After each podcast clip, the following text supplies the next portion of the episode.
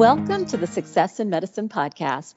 I'm Dr. Rajani Katta, author of The Successful Match, and I'm here with my partner and co author, Dr. Samir Desai. And on today's episode, we wanted to talk about something that's very uh, urgent and that has affected all of us and really pretty much everybody in the world, which is the coronavirus pandemic.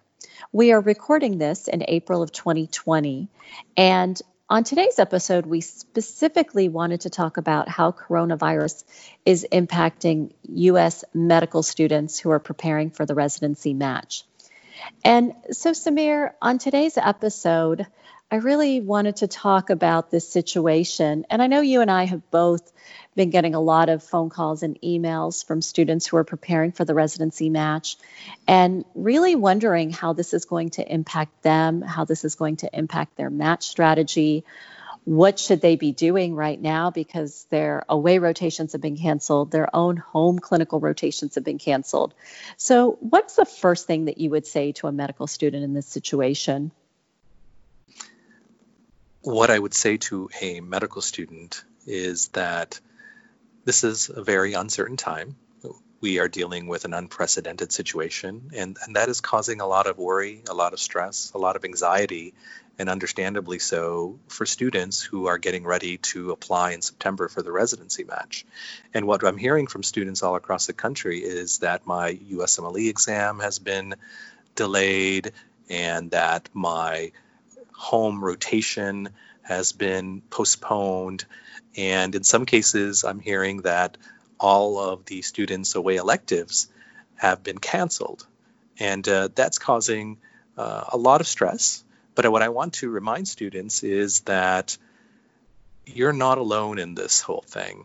Every student across the country is experiencing these same challenges, and medical sc- schools are working very, very hard to help their students through this process. And I have to say, the first edition of The Successful Match came out in 2009.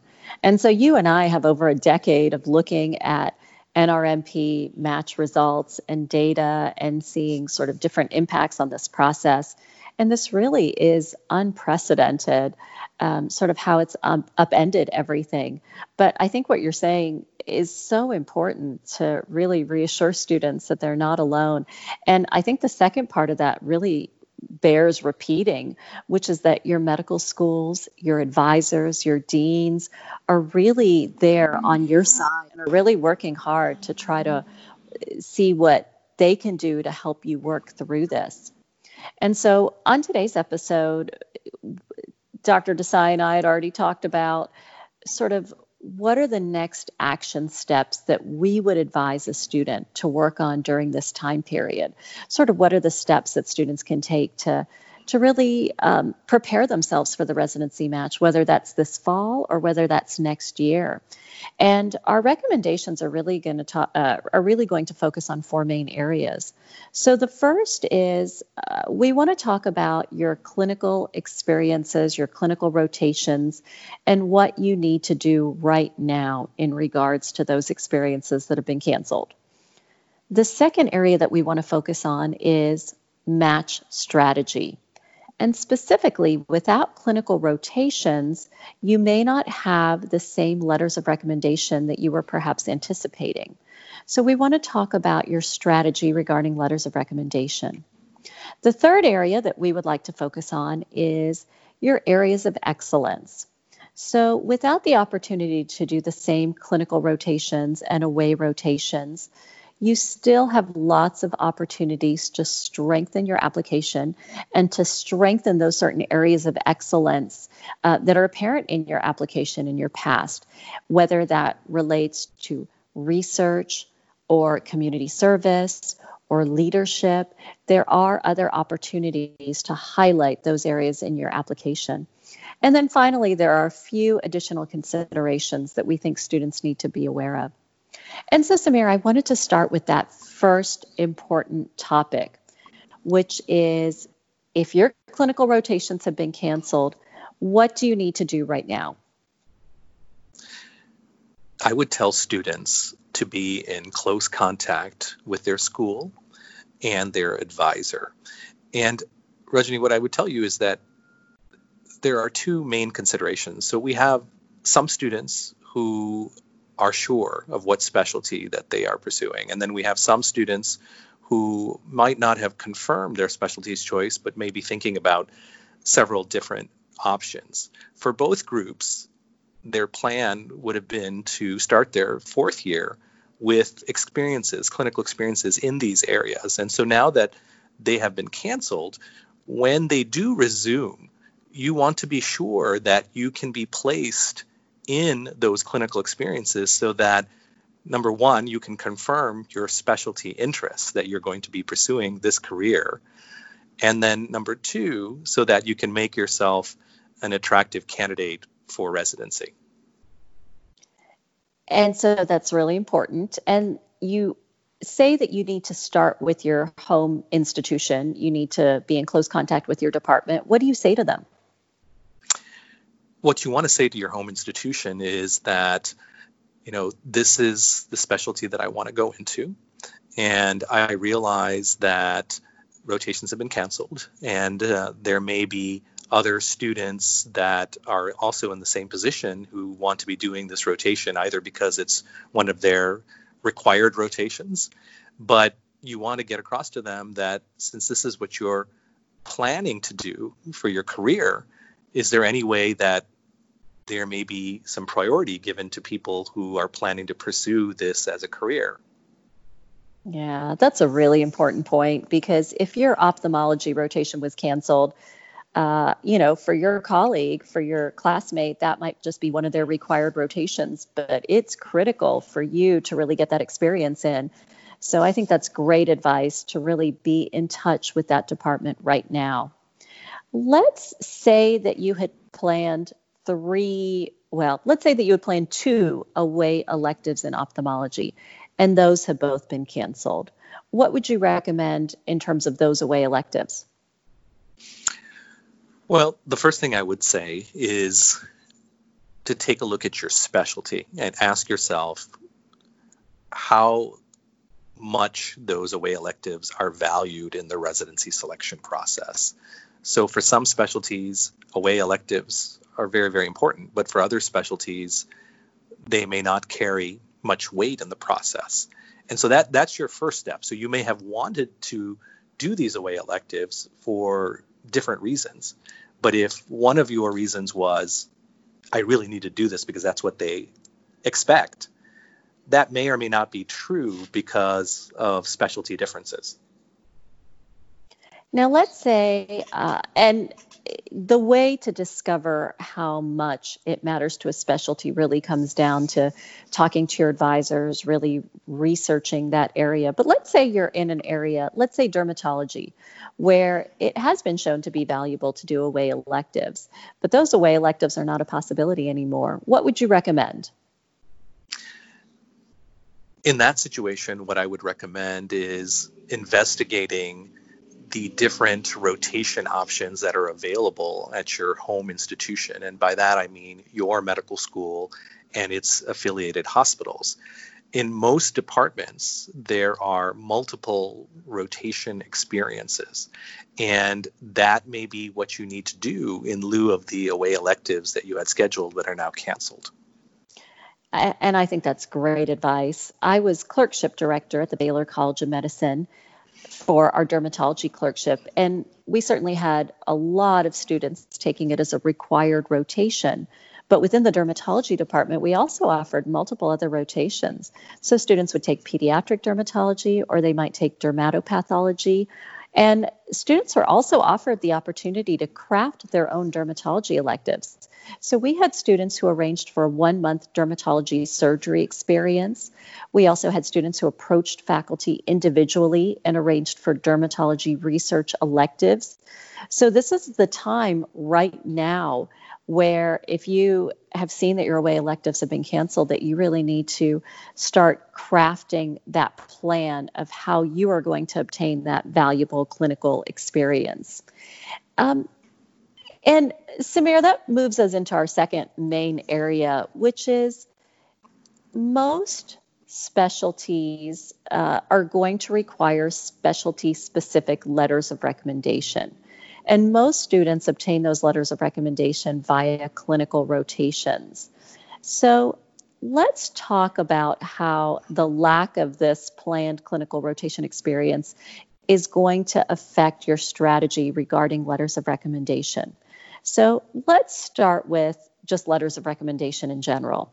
If you are applying to, let's say, general surgery, how many letters of recommendation do you need from surgeons?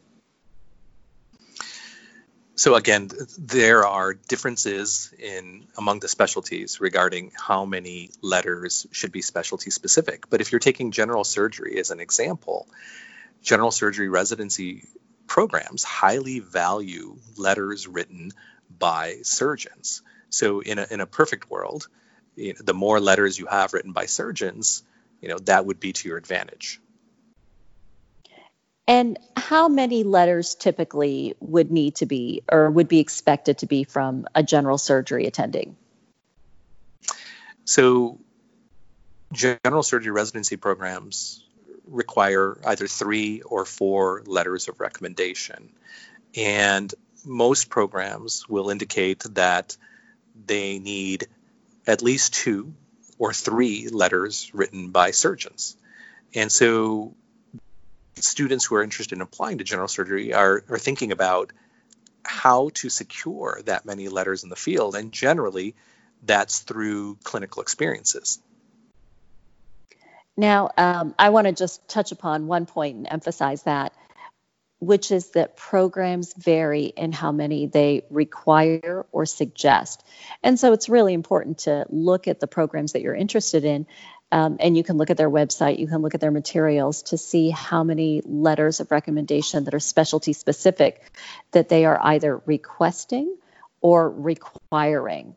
Um, so you might find yourself um, reassured, or you might recognize, you might realize that you really need to work on getting that additional specialty specific letter. So if you are not able to do let's say three clinical rotations in general surgery and that would be a typical entry to getting three letters of recommendation from general surgery attendings. What are some other suggestions that you have in terms of obtaining those letters of recommendation?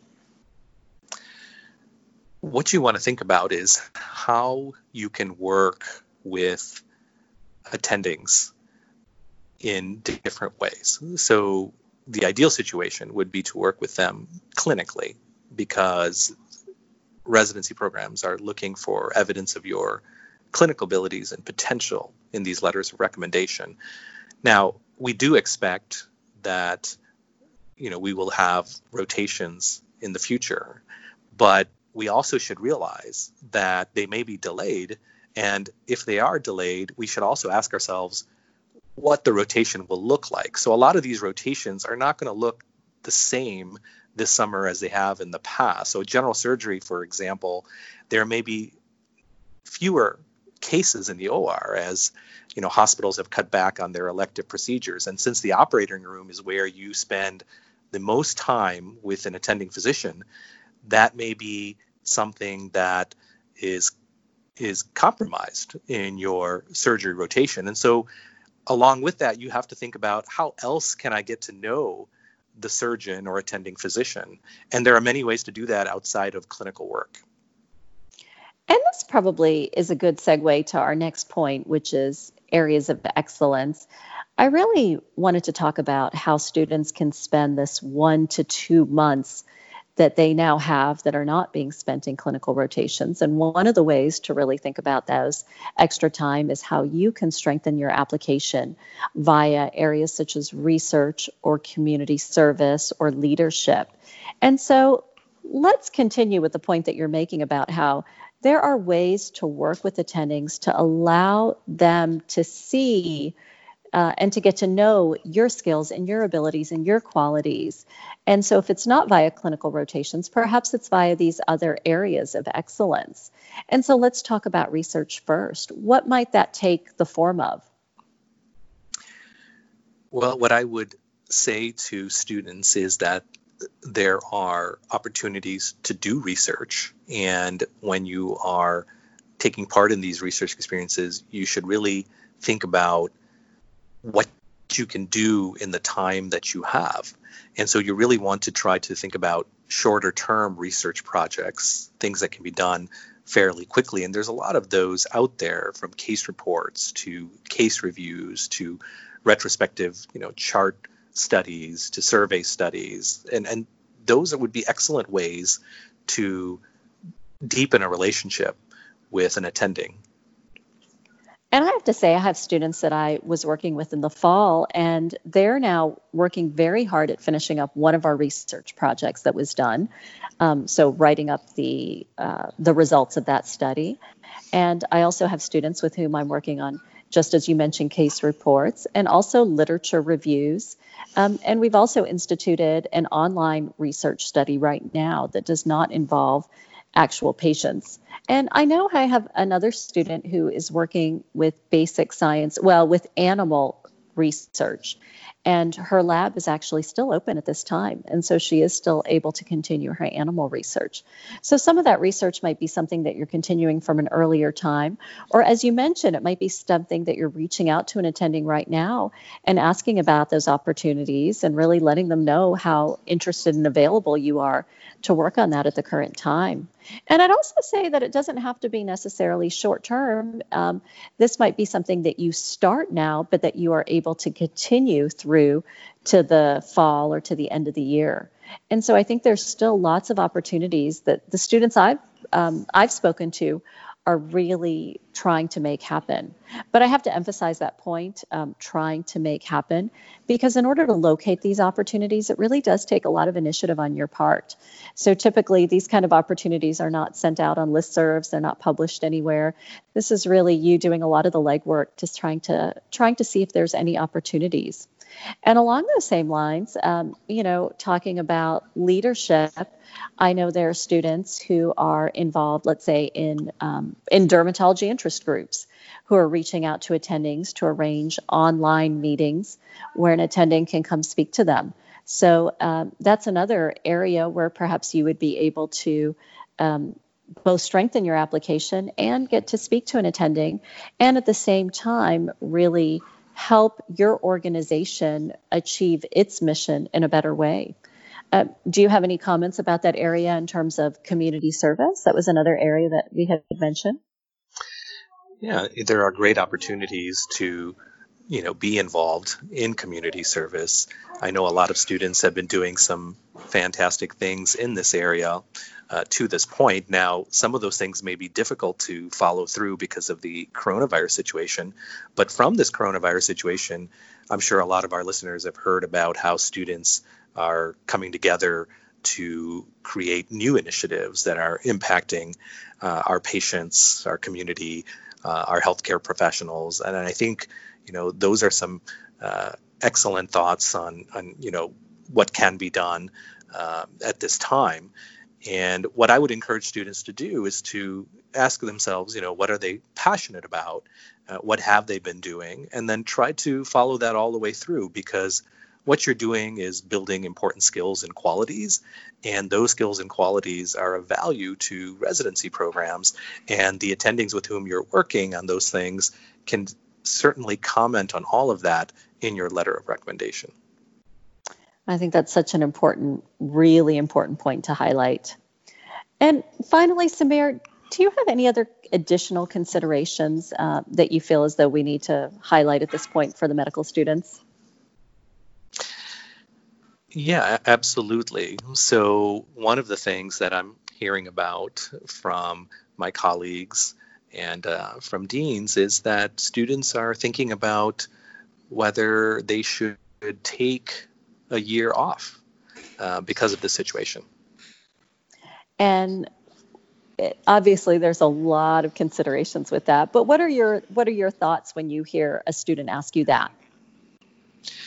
Well, I think it's a situation that really needs to be individualized because every student is different. You know, we we all w- walk along our own path, and we have to ask ourselves, you know, is that something that uh, is a good move for me? And there's just a lot of variables that go into play there. We have some students that are extremely passionate about different areas. You know, they're very involved in research and they see themselves in the future with research being an, a big part of what they do. And they've been kicking around this idea of taking a year out to do research. And, and this may then kind of, this whole situation may just kind of fit in well with that. So, again, it really depends on the student situation.